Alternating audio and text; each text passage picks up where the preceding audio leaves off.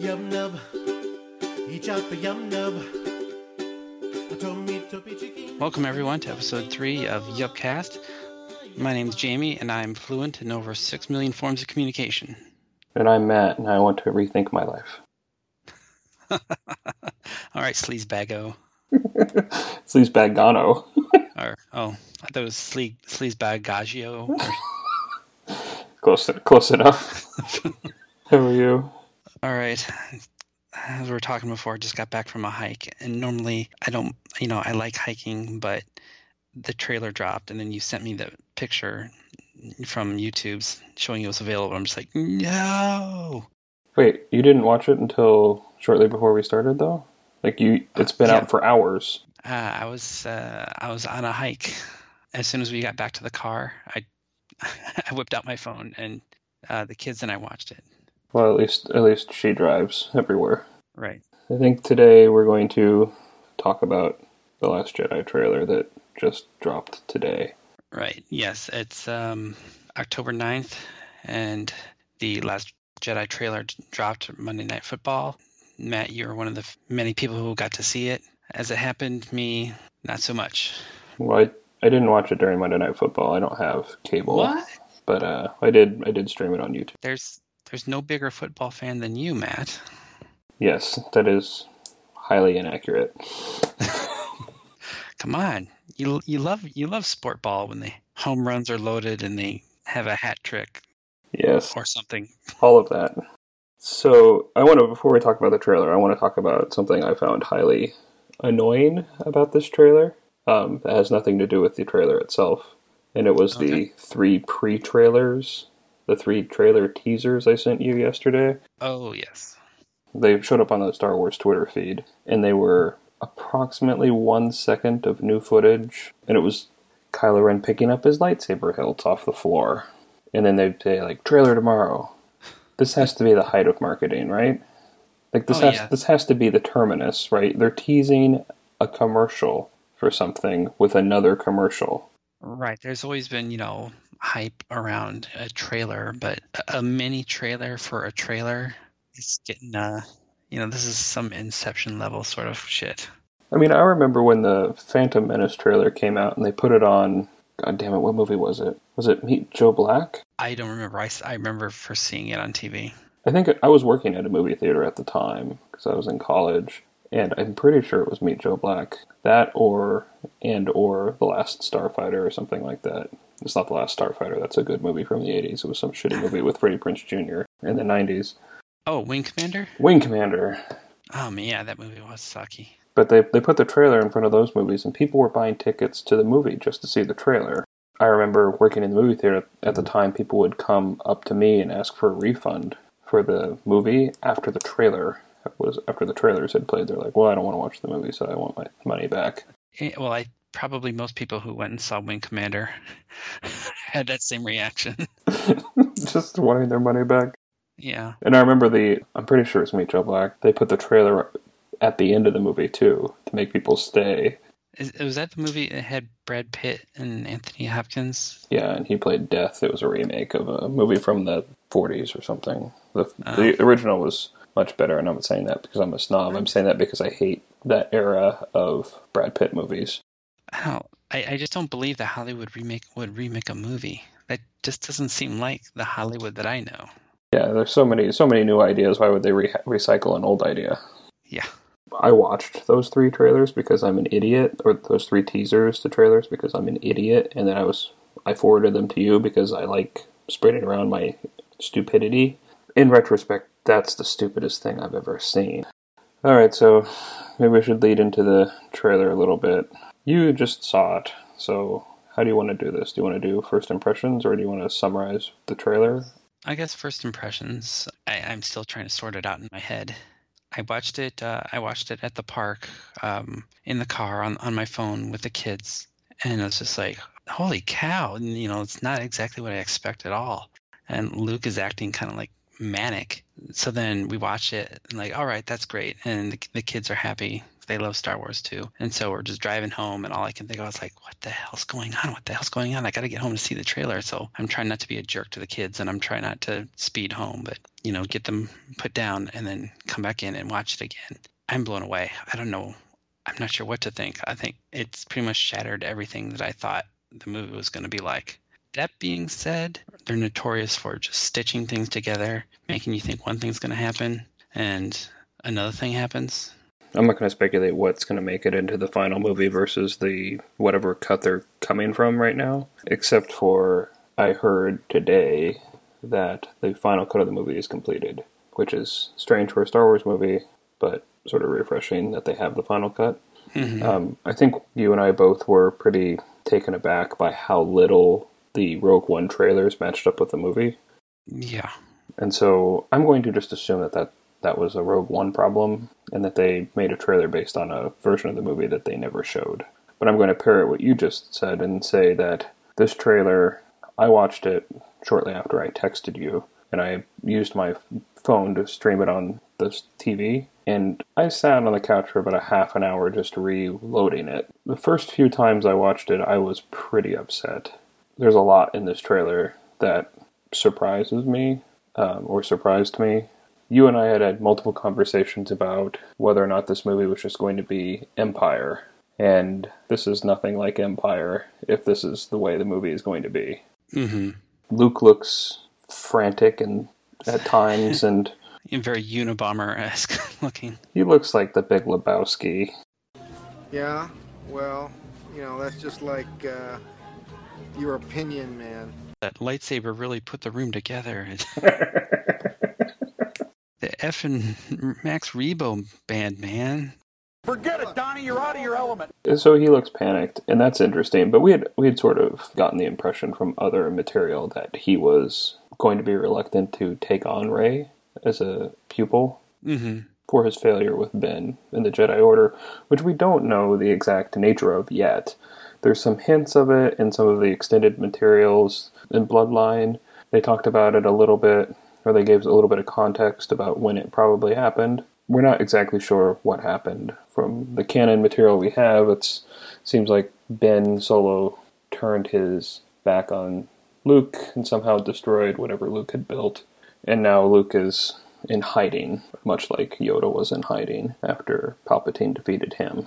Right, but it's like unlike Luke, or unlike Yoda, Luke seems to be more of a hermit, where Yoda was just hanging back, basically waiting for Luke or Leia, training in the Force. Sure, we don't really know what Yoda was doing there, but I agree with that assessment that he was not exactly in hiding, maybe more like in exile. Yeah, he did say that he was going in exile, so I guess... we'll go with that. And Luke in this seems like he's not in exile necessarily, although he might be hiding to protect himself or protect whatever he's protecting. But he's basically a recluse, right? And he apparently has no interest in the Jedi anymore. I mean, it's difficult to know. Like, it's difficult to know what his motivation is at this point, but it seems like he's not into training. Yeah, and he seems like he's scared shitless of Rey. So it starts with Snoke's voiceover, right? And Kylo Ren just overlooking a factory, or yeah, I thought it was a factory too. It looks like a weapons factory or something. Mm-hmm. And then it fades up on the gorilla walkers walking, which is a great shot. Oh, I just paused it. It's I think it's a Star Destroyer because you can see walkers in the background, and or it might be it might be a factory because you see. Looks almost like walkers are on like they're being suspended from air, so it's factory or big hangar bay. We see the gorilla walkers, which I love that shot because you can see Kylo Ren's shuttle or a similar shuttle hanging up in the sky, like overlooking the battle. Then you see Kylo Ren leading from a shot from above. It appears to be Kylo Ren leading a unit of stormtroopers. Yeah, all the while Snoke is narrating, talking about how when he met somebody, he felt like just something special, just raw power. Right, and we don't know who he's referring to, but could be Rey, could be Kylo. It's probably one of those two. Kylo Ren picks up his lightsaber. BB-8. It's BB-8. So Kylo Ren picks up his lightsaber, and then we see Rey. It cuts to Rey on Arch-2, however you say that, and she ignites the Skywalker lightsaber. And she's talking with Luke, handing him the lightsaber, and she's headed into the tree, which I find very interesting, that they're using the Force trees. They threatened that they were going to use them, and they apparently are going to do that. The Force trees, like the ones from Shattered Empire? Yeah, so Shattered Empire is the appearance of the Force tree, where Luke basically steals the Force tree back from the Empire. But the Empire stole the Force tree from the Jedi Temple, where they took it out of the Jedi Temple before they destroyed it. There was actually two, but Poe Dameron's mother took one of them. Right, and Luke took the other. Mm-hmm. And so the thing that she's going into here is supposedly one of those Force trees, or another Force tree. Pablo said at some point that the Force trees were like the holocrons, or like holocrons somehow, like they had information. I think that's pretty literal in this case, because apparently there's like a book inside. I'd say one of the first times, like in the actual Star Wars movie, where you actually see paper. I've heard people speculate that they're all illiterate because you never see them reading. But yeah, you don't actually see paper anywhere. You do see writing sometimes, especially in the cartoons. The later cartoons that we'll go over, there's a lot of reading in Clone Wars, but you never see physical paper. It's always projections or like... Yeah, data pads. So then after that, you see some shots of Rey training, concentrating, and she cracks the ground next to Luke. And Luke looks worried. And then he says, I've seen raw power like this once before. I wasn't afraid of it then. I'm afraid of it now. Fear is the path to the dark side. Fear leads to anger. Anger leads to hate. Hate leads to suffering. And then you see a Terminator-style hand shoot up from a pile of rubble. Apparently Luke was in the Jedi Temple when it was destroyed by Kylo Ren, and he like crawled his way out. That's the way it looks. When I first saw it, I was like, oh my god, Vader's rising from the grave. And I was like, oh wait, don't be stupid. But I don't know if that was meant to signify, he's talking about Vader as far as like the raw, registering somebody who has just raw power. I automatically assumed he was talking about Ben. Ben is like the prodigy that was going to spearhead this new order. That's what he misjudged. Yeah, okay. I could see that. I was thinking maybe the Emperor, because he underestimated the Emperor. I think everybody underestimated the Emperor, how powerful he was. Yeah, I didn't even go there. That's great, because he did face down Palpatine and had his ass handed to him pretty handily. Mm-hmm. So, yeah, maybe, who knows what he was referring to. It goes back to Kylo Ren, and Kylo Ren does something really interesting here. The voiceover says, we'll let the past die, and then it shows him smashing his helmet. Meaning that he's no longer going to try to emulate Vader. Yeah, I think what they want you to think is that it means he's going to go after Leia, but I think it might mean that he's sort of abandoning the path he's on. It could be anything, right? Mm-hmm. But he's smashing that helmet that he wears in reverence to Vader. I know that I had read one of the few spoilers, and maybe this is completely untrue, that he's not completely satisfied with what he did. Killing Han Solo really didn't give him what he wanted. Probably almost the exact opposite. The novelization did a really good job of taking the wind out of that sail, at least for me. It really showed how, like, Han fucked it up for him. He was supposed to stand victorious over a battle with his father instead of just killing him. Right, and Han Solo leaned into it and showed him love in that moment rather than hate. Mm-hmm. Right, and robbing him of his indignation, right? And so one of the things that about Kylo Ren that everyone said, like, oh, he's the emo Vader, blah, blah, blah, because he's always running around, like, yelling traitor and things like that. To me, that always made sense, because he was pulled by the light. Like he says, I feel the pull of the light side again, rather than Anakin, who was pulled by the dark side.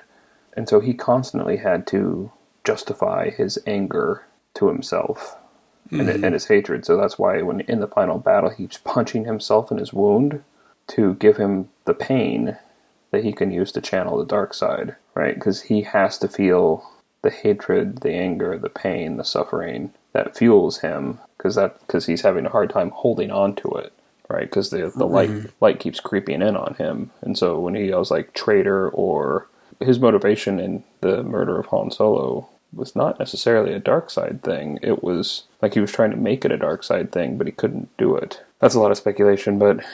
So he smashes his helmet, and then it cuts to a space battle. You see Leia, and it implies that he's going to kill Leia. What do you think about this? I don't know. Possibly, because he looks like he's still fresh from his battle, because he's got some sort of bandage on his face, covering where, Rey pretty much sliced his face in half. I don't know.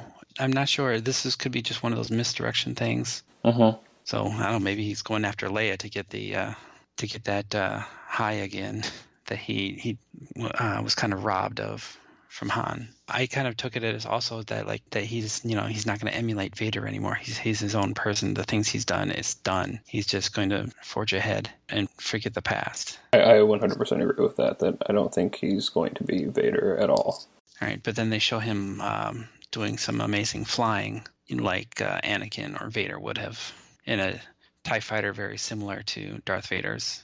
Yeah, I love that TIE fighter design. I think it's great, and I'm looking forward to more information about the TIE silencer, I think. Okay, so we go forward. We don't see what happens with Leia, obviously, because that would be plot. And then we cut, and we see the Millennium Falcon flying, and Chewie and a Porg are in the cockpit. And here's our first shot of a Porg, the much already hated little puffin penguin birds. You just tell me what you think about the Porg. How about that? I really have no opinion. I don't care. It's just something cutesy, that just for a little comic relief, whatever. As long as it's not a major plot point, I really could care less. Yeah, I don't care about these things at all. I think they're cute. I think they're probably comic relief. There's some little cartoon shorts that we can talk about in some other episode with some Porgs in it. There's like a little golden book now called Chewie and the Porgs. I just think there's no chance that they're as integral to the plot as like an Ewok or any of the other much hated little cutesy things. I just think they're in there because they can be in there. And if this is really the impact that they're going to have, making noises and being funny, I can't imagine people being really upset about this. Right. No, I agree. You notice they didn't show the Jedi space nuns. I hope that they end up on the cutting room floor because they look fucking stupid. Yeah, they look Maid Marian crossed with the Dark Crystal. It just looks awful. Skeksis wearing habits. Yeah, maybe Luke Skywalker is brought to his senses by Mother Superior of whatever race those things are. Yeah, so it's cracked across the wrists with a yardstick. Christ, Jake, take it easy, man. That was... Oh, Jesus Christ! Ow. Jesus Christ! Ah, shit! Stop, you bitch! So then we see a lot of space battle, but then we see Finn and Phasma in a hand-to-hand combat scenario. And while this lasts maybe 3 seconds, I am almost as excited about this as I am with anything with Kylo Ren or Rey.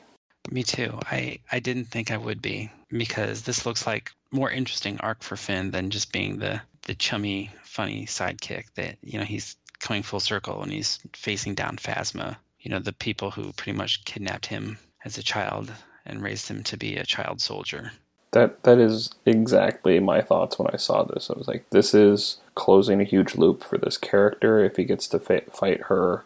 This is his demon, right? This is his trauma that he's working out right now. And I love it. I love the character in general. This makes me excited that Phasma might get something to do. And we talked about Phasma in a previous episode about how she was wasted in the first one. And hopefully she gets something to do in this one. This makes me think that there might be more information about it. And if you notice, Finn is in a Imperial officer disguise in this scene, wearing a Hux-style uniform.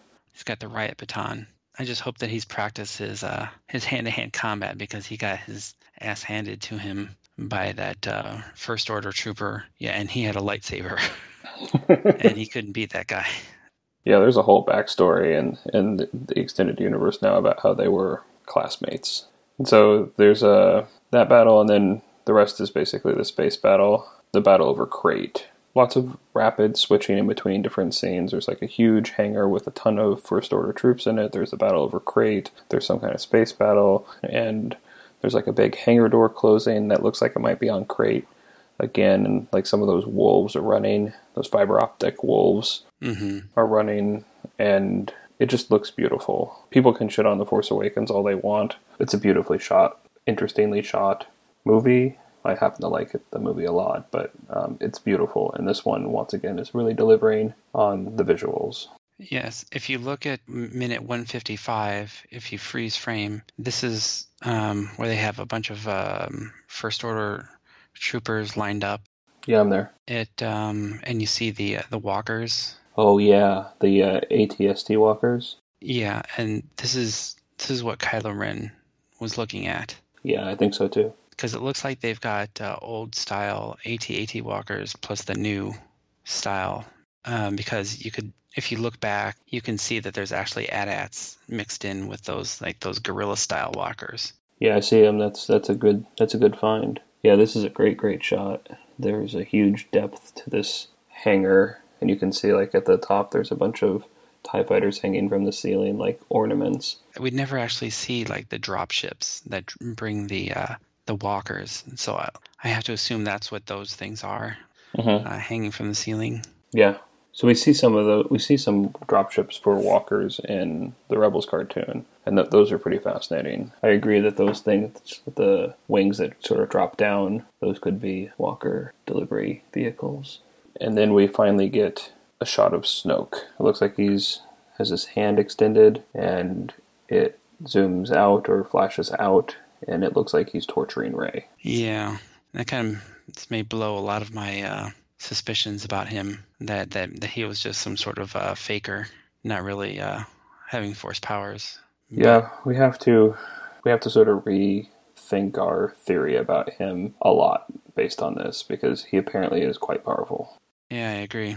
Somewhere along the way, Rey is either captured or she comes to him somehow. Does Kylo Ren? Do they get to the island? Do they capture her and Luke? Oh, I'm so fascinated. It cuts to just Rey. She's asking for help, wanting to know where she fits in the universe, and then Kylo Ren offers his hand. So, and that's the end of the trailer, and you're left with, oh, geez, is she going to go with him? Is she going to go dark side? Is he going to go light side? Or are they both just going to run off and get married or something? There's an internet cult currently called Reylo, and it's a bunch of people who, I guess, were disappointed by Harry Potter trying to shoehorn a romantic relationship in between Kylo Ren and Rey. I am not one of those people. I don't think you need a romantic relationship. These two people have a bond that goes beyond doing it. What? There's more to life than doing it? No, not for us. My life is just a series of interstitials punctuated by doing it. But these people are like highly religious Force users, so like they have way more to life than making more humans. Right. They can bend the universe to their will and things. If I could do that, I probably would have less sex and fly more. Or what did Anakin do? He like peeled a pear with the Force or something stupid. Fucking loser, but he was trying to do it. So like he got the wrong message, right? Mm-hmm. I'd be probably robbing banks. There you go. I just stand outside and just like pull the money to me, and like I don't know, the money just came to me.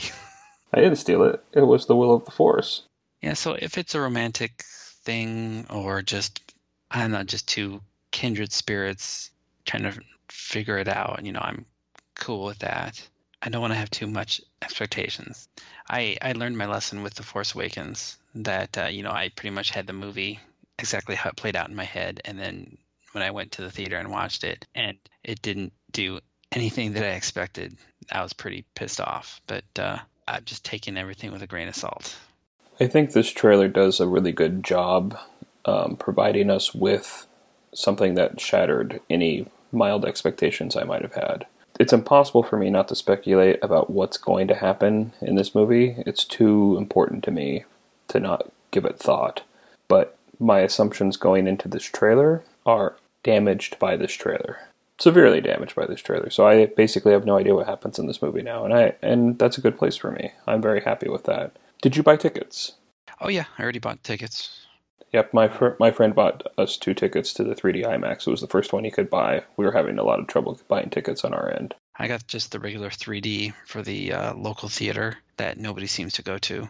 I don't know why I was acting like, you know, they're going to sell out. You know, it was like an hour later, and I'm just like, you know, like fidgeting with my credit card trying to enter the numbers in. It was fine. You know, I would love to go to the see Star Wars in the IMAX, but the IMAX is in a little sketch part of town, so I might just wait on that. We have a couple of really nice ones around here, so there's 3 that I have access to, and I'm perfectly fine. I prefer watching them in the letterbox format first, but I didn't buy the tickets this time.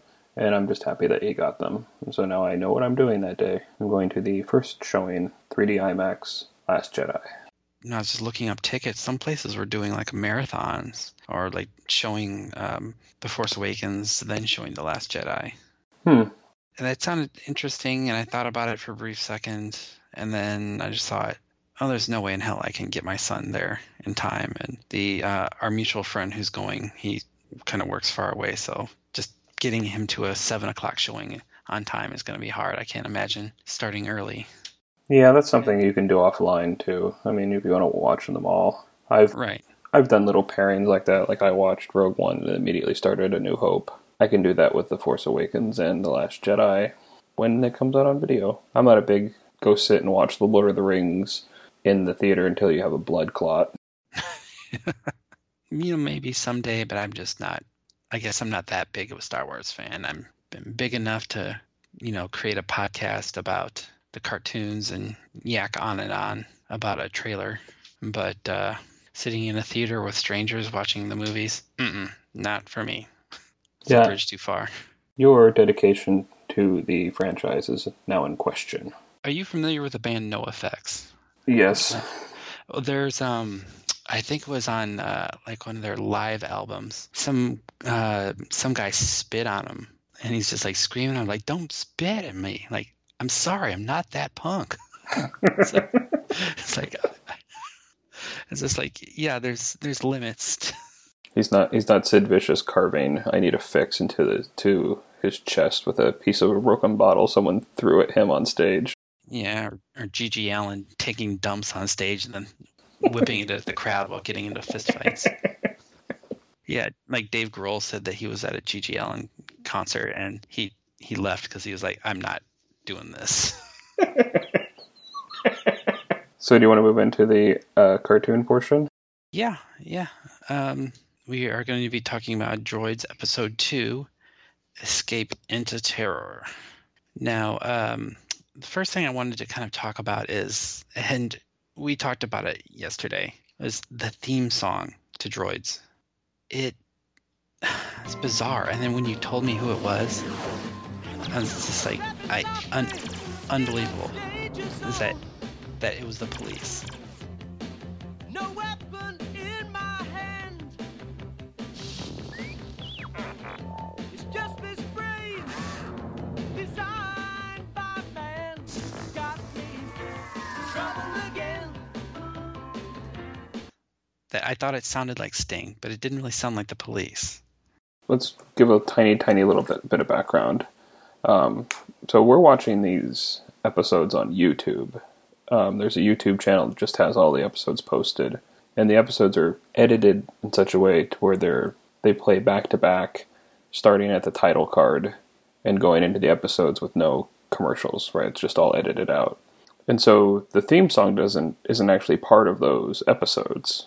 But it is included by the person who brilliantly edited together this station as the first in the series of the 13 episodes. So there's basically 14 files in this channel, and the song is the first one.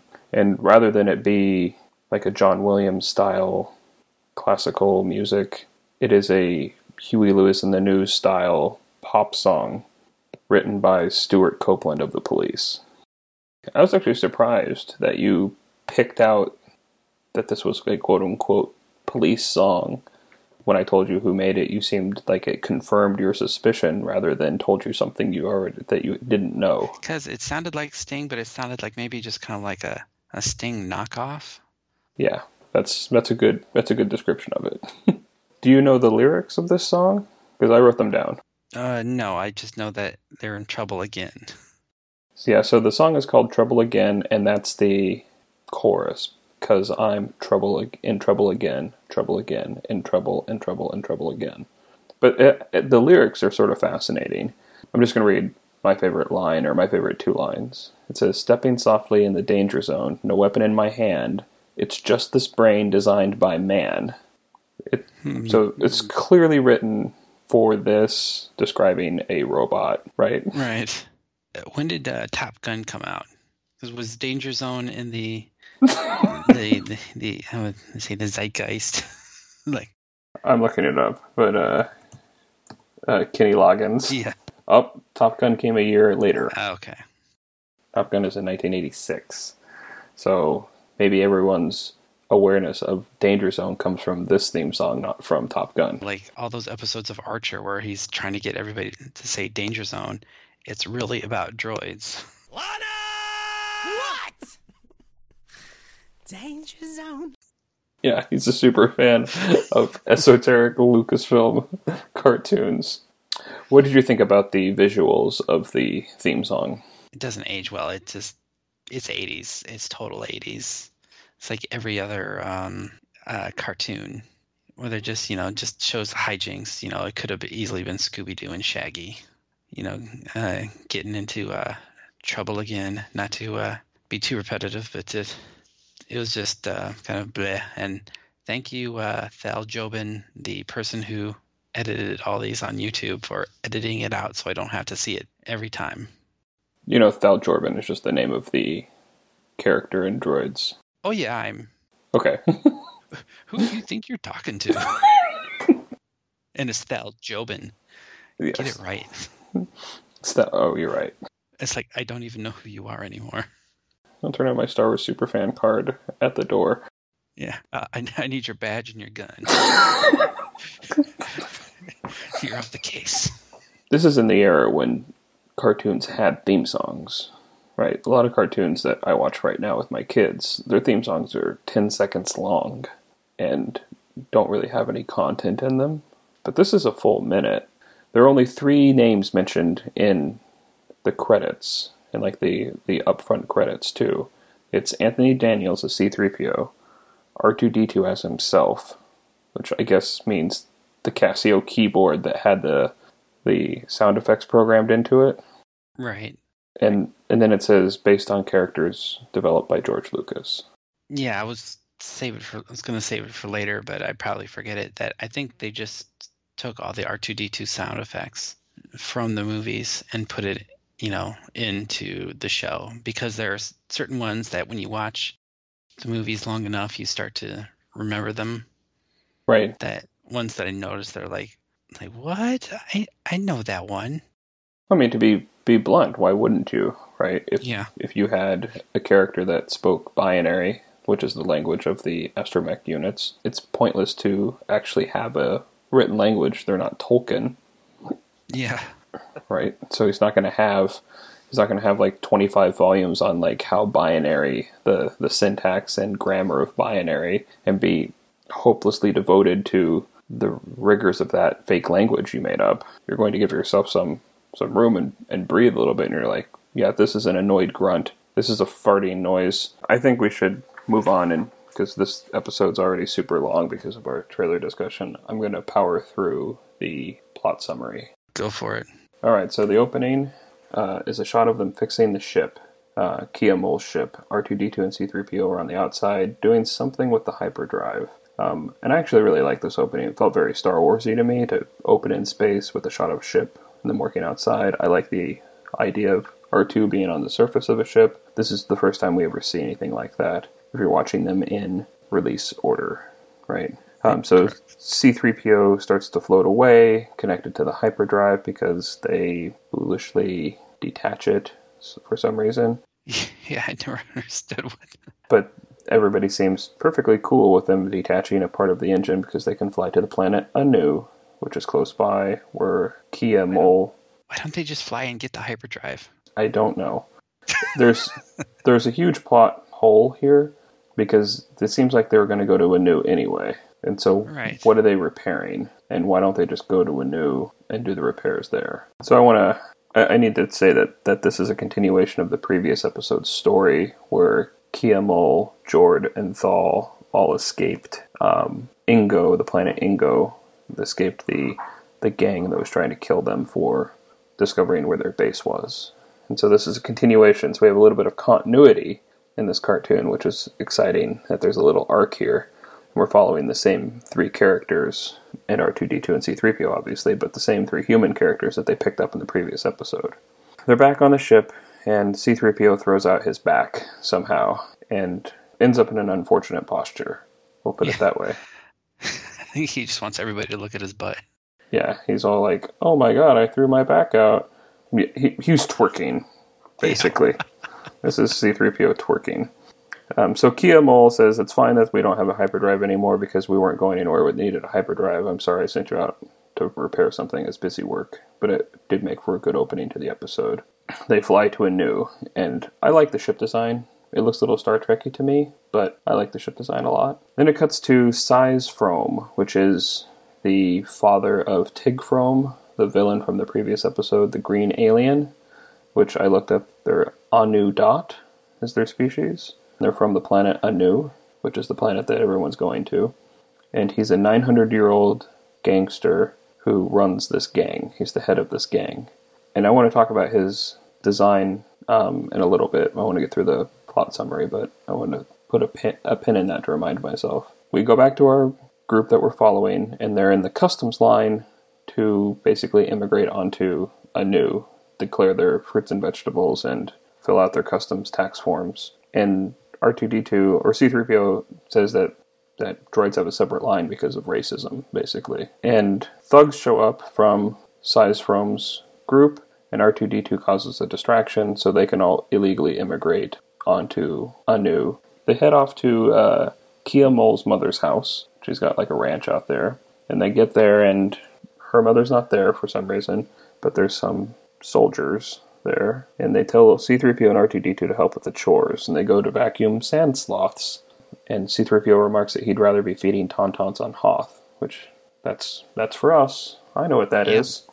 Nod, wink, wink. Yep, and during this chore of vacuuming sand sloths, they accidentally find a secret door to a rebel base, and then they realize that, uh-oh, these people are in the Rebel Alliance, and they use the term Rebel Alliance. During the night, Thall is gassed by an assassin droid sent by, presumably, by Size Frome to silence him.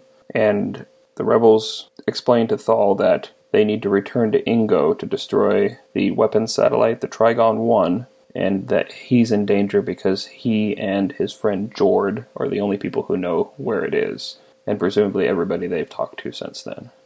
I always wondered, why would the Rebel Alliance care? You know, they've got bigger problems.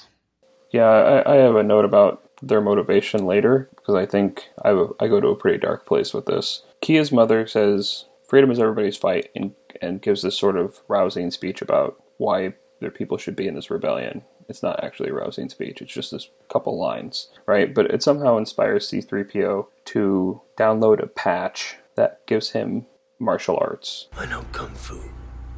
And decides to practice his martial arts. And I looked it up, and the martial arts he's practicing is called Gravik Nez, and it's a form of martial arts in the Star Wars universe that involves a lot of screaming. Jesus. The next morning, Jord and Kea go to the hangar where the Size Frome's gang is, because they want to try to get back to Ingo to destroy the Trigon. Thall is still recovering from his attack, but he sees that they're leaving, and decides that he's going to go save them because they're incompetent. So Thall shows up to the hangar. Jord and Kea have already been captured, and Thall has to think of a clever way to get them out of this. And so he ends up leaving, climbing into a cargo container with Kea, and leaving Jord behind, effectively cock-blocking Jord. Because Jord doesn't get the fat, funny friend, doesn't get to be the hero. It's the smooth-talking Mohawk guy. Yeah. So now they're in these cargo containers flying back to Ingo on Size Frome's ship, and a meteor shower causes all the cargo to get mixed up, and so C-3PO and R2-D2, who are in charge of the cargo on the ship, lose track of which container is which. And when they get there, the container they think Kea and Thall are in is destroyed. I think this is supposed to be a dramatic moment, but it just plays by for stupidity because they don't put any weight behind it. It's immediate that they weren't in there and that they're in a different one. No, I totally agree. It was just kind of like, it's obvious they're not in there. It's just like, let's just get going already. And so they end up taking the cargo container to the hangar with the Trigon 1. Thall and Kea get out of the cargo container, and then they take control of the Trigon 1, blow up the hangar door, fly the satellite out. A bunch of droid fighters attack the satellite, and then they destroy them. And that is roughly the end of the episode. The episode ends with C-3PO, R2-D2, Kea, and Thall on the Trigon 1. Presumably Jord is still hanging out with Kea's mother at her farm on a different planet, probably making awkward small talk and eating all of her food. That's the plot summary.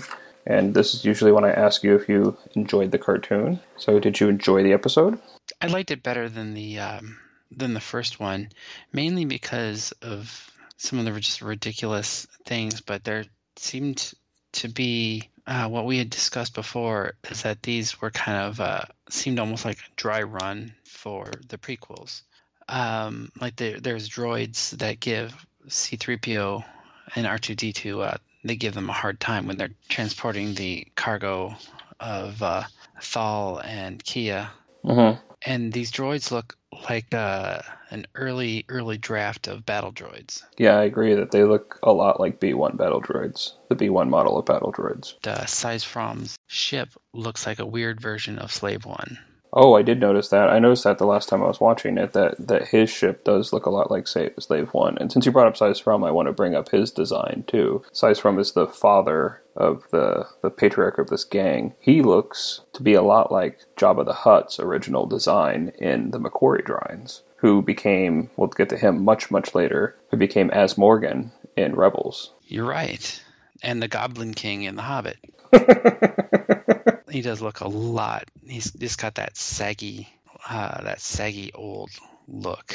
Right. I actually really like the character's design for Size From. What did Yoda say? You look this good at 900. When 900 years old, you reach look as good. You are not. Hmm? It's funny that Tig Fromm is the only one who looks like he's somewhat in shape. The rest of them all are fat and wrinkly. Yeah, I don't know anything about this species. They apparently lived a millennia, and so maybe Tig was only 100 years old or something. So I'm actually very happy to hear that you like this one better, because in my notes I wrote, getting better already. This felt much more Star Wars-y to me than the previous episodes, and I know they made them all in order, and they're writing them for a brand new audience with new rules, but this one feels like they're figuring it out. Like what they can get away with and what they can have these characters do. There's still a lot of slapstick pratfalls for C-3PO. I think I counted 6 slapstick style falls for C-3PO in this episode. Yeah, it gets a little grating, but I guess you just kind of, that's what the show is. C-3PO bumbling through life.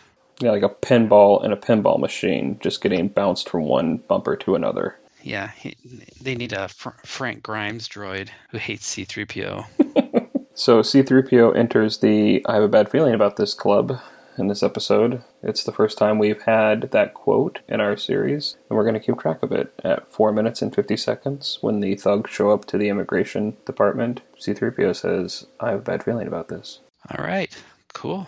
It's already feeling more like Star Wars. So did you notice that there was a B-Wing flying in the foreground of one of the shots? No, I didn't. So there was a B-Wing that passed through the shot of the city when they're zooming in on the city on Anu. A B-Wing flies by in a not-so-natural looking direction of flight for it. And I wrote it down, and I wrote B-Wing, and then I looked it up, and it's not a B-Wing. According to the previous Star Wars continuity group that was disbanded when Disney came up, they had labeled this as an H-60 Tempest bomber, a B-Wing predecessor. Right, because it's actually flying backwards. Yes, you went and found it? Yep. Yeah, so yeah, it's flying in an unnatural way, but apparently that's what makes it an H-60 Tempest bomber, which is a previous continuity predecessor to the B-Wing, and I find that stuff interesting. Yeah, I always love animation errors like this, where it just looks like they drew it and then just had it slide down the screen, but they didn't actually know how it was supposed to go, because it looks upside down and it's going backwards. So I wanted to talk about the very end of the episode, because you brought up what does the Rebel Alliance care if some gang has a weapon satellite? And this is where I turn to plot speculation. Once they steal the satellite and they have it in orbit over Ingo, they destroy all the droid fighters, and they've activated it and it's working. Kea says, now we can use the weapon. And Thall says, no, Kea, it's too dangerous for anybody. We need to stick to the plan. The plan was to destroy the weapon. I think that she was getting this weapon for the Rebel Alliance. That's the real motivation. It's the only motivation that makes any sense in the context of the episode, that she wanted the weapon so she could use it against the enemies of the Rebel Alliance, and that this gang had, for whatever reasons it wanted, had built this awesome weapon, and they didn't need it as much as she did. Right, yeah. She seems to have folded pretty quickly on that. Like, oh, all right, this thing that could totally help turn the tide of some battles. It's called the honeypot, Jamie. She needs to be pliant, but she's clearly in control of this relationship. I think that that's her motivation, is that she wants this weapon of mass destruction. There's a couple of production elements that I wanted to point out. One is when they're trying to steal the Trigon and they're in the hangar, all of these worker droids rush in to basically stop them, but the droids are unarmed because they look like construction droids, and she starts shooting them, and they're exploding all around them. But did you see what she was shooting them with? I did not. Yeah, it looks like a remote control. And this is because of the standards and practice notes for the shows that Lucasfilm was getting from ABC. They weren't allowed to have guns. And so they took all the guns out of the show and replaced them with other objects that don't look like guns that still shoot. Walkie-talkies? Yep. It sounded like they were calling the droid fighters tri-fighters. I thought so too. And tri-fighters, for people who might not know who are watching this show, how dare you? They're a type of droid fighter from Revenge of the Sith. They're the ones that are filled with those little spider bots. Buzz droids, yep. And they're the ones that deploy the buzz droids. And they're that's actually a really cool ship design, and I like that a lot, the Tri-Fighter. And I thought they were saying that too, but I couldn't confirm that in any of the materials I have. I don't have scripts for these episodes, and it's sort of bothering me that the scripts aren't available online, but I found a website that transcribed some of them, but not all of them for some reason. I think we need to have a road trip to find the writers, the original writers, track them down. I'll just take a quick sabbatical from work. I'm sure they'll understand. Yeah. This is important. Okay. I don't have a whole lot of notes other than that. In general, I like the continuity that we've established, that we're going to follow these characters for at least a couple more episodes before C-3PO and R2-D2 switch masters. We're getting into more Star Wars feeling stuff, like the Rebel Alliance. Oh, there is one thing I do want to bring up. Sorry. What did you think about the design of the Trigon one? I did not care for it. It just looked like a big snail shell, upside down snail shell. So it looks like to me a shield generator upside down. You know, the shield generator on Hoth that has those 4 units? Right. It looks like one of those upside down. Those were discs that were the same size. This is just one big one. Right. It's one section of a shield generator. It's like 1/4 of it. Agree to disagree on that. Oh, really? Because I feel pretty strongly about this, so fuck you. I'm out. Well, I guess this is a case where we'll have to agree to disagree. I don't agree to that. Neither do I.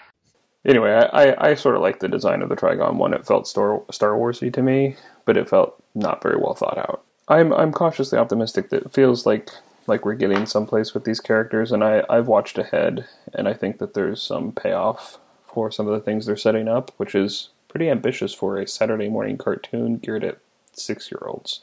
Like, right. We're going to have things that happen in episode 1 that pay off in episode 5. You sure about that? You want to do that? Or you just want to have, like, him fall down and, like, hurt his butt again? He knows Kung Fu. Not really. He's like a gold Inspector Gadget. He's less interested in Inspector Gadget because Inspector Gadget or, like, Felix the Cat, they always had, like, their bag of tricks, right? They would just have whatever they wanted, sort of like Green Lantern. And they don't even use R2-D2 in this show like that, right? R2-D2 is pretty limited in what he can do. Any closing thoughts or remarks? No, I'm glad that I enjoyed this one better, and I'm finding if I can just focus on things that I liked about it, I can ignore the humongous plot holes and just the terrible writing in general. But I can also forgive it because back then we were hard pressed for anything Star Wars, or cartoons were not of the quality they are now nowadays. You know, in our days we had crappy cartoons and we liked it. Yeah, I agree with that this is sort of the beginning of the dark time. We know Return of the Jedi is out at the theater. There's no whispers about what's to come next, and this is what we have, right? So if we put ourselves in that time period, the failure of this episode seems pretty bad, or of this series seems pretty bad from a Star Wars fan. Because one thing we haven't talked about is the crazy distribution through time of the cartoons that we're covering. Once we're done with Ewoks, which ends in 1986, the next cartoon starts in 2003. Like, they didn't do anything for almost 20 years with animation. Yeah, except video games and the cutscenes in the video games. Okay, sure. All right, sorry, I had a crap on your point. No. It's fair that their focus went from cartoons to video games. And we're not a video game podcast. We might cover some of them, but we're not a video game podcast. But so it's from our perspective, there's a huge gap in media because video games. I guess in the 90s, video games were everything, right? Oh yeah, well, for me they were. Well, that's the heyday of them, right? That's where you're talking about moving into your SNESs and your first PlayStations and all that crap, right? At that point, and everyone had a PC at the time, right? And all the price of everything is falling, and the technology was in its heyday of doubling in capacity and processing power and all of that stuff. So yeah, you're right. Like, the 90s belonged to the video game, and no one was focusing on cartoons. But we still have this huge gap in time that we have to deal with, and we're not going to cover cutscenes in video games, probably. Probably. Well, let's just see how pathetic we can get. If I did a quick YouTube search, I'm sure I could find the cutscenes for the various video games. Yeah, I'm sure that they're all documented well on the permanent memory of the internet. Any other closing remarks or thoughts? Nope. I'm just, I guess I'm looking forward to getting through these and getting to Ewoks, and then we can eventually get to Clone Wars, where we can actually discuss Star Wars stuff instead of like, oh my God, can you believe that they did this again? I'll be very happy when we're in the Clone Wars and watching that series, but I'm having a good time so far. A few years back, I watched some G.I. Joes while on a business trip, and I was just in the hotel, and I was tired of the local restaurants, so I just decided to stay in, and I watched some G.I. Joe episodes, and it would have been right around this time, and they did not hold up well. I don't think I ever held them to, you know, thought that they were some great, you know, masterpiece, but it was not great. I don't know if you've ever gone back and watched any of the G.I. Joes or Transformers. I've definitely gone back and watched Transformers and have been shocked that my attention was held by them. And I'm reminded that when my kids are watching certain cartoons and I'm looking at it just like, oh, this is so bad. Why are you watching this? I thought I raised you better than this, but then I realized, well, that's probably what my mom was thinking when I dragged her to see Transformers the movie in the theaters, and I cried when Optimus Prime died. Yeah, I think we have a shared experience there. Your parent having a whole body eye roll Well, your kid is upset that the car died. Cool. All right. Well, I think we're going to close up, and next week we'll be covering the third episode of Droids called Trigon Unleashed, because apparently they don't destroy the Trigon. Sounds like a blast. I can't wait. Yep. All right.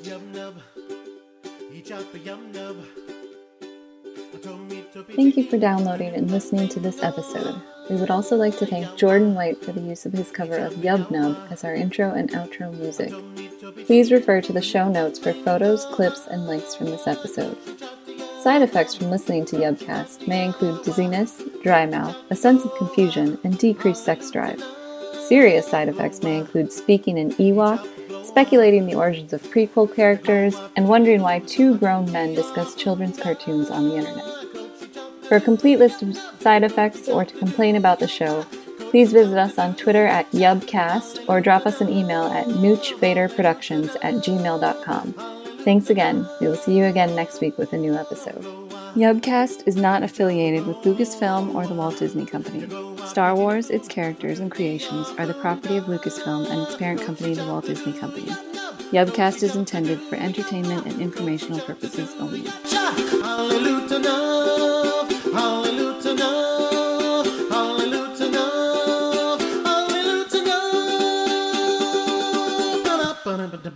Dun dun dun dun dun dun dun dun dun dun dun dun dun.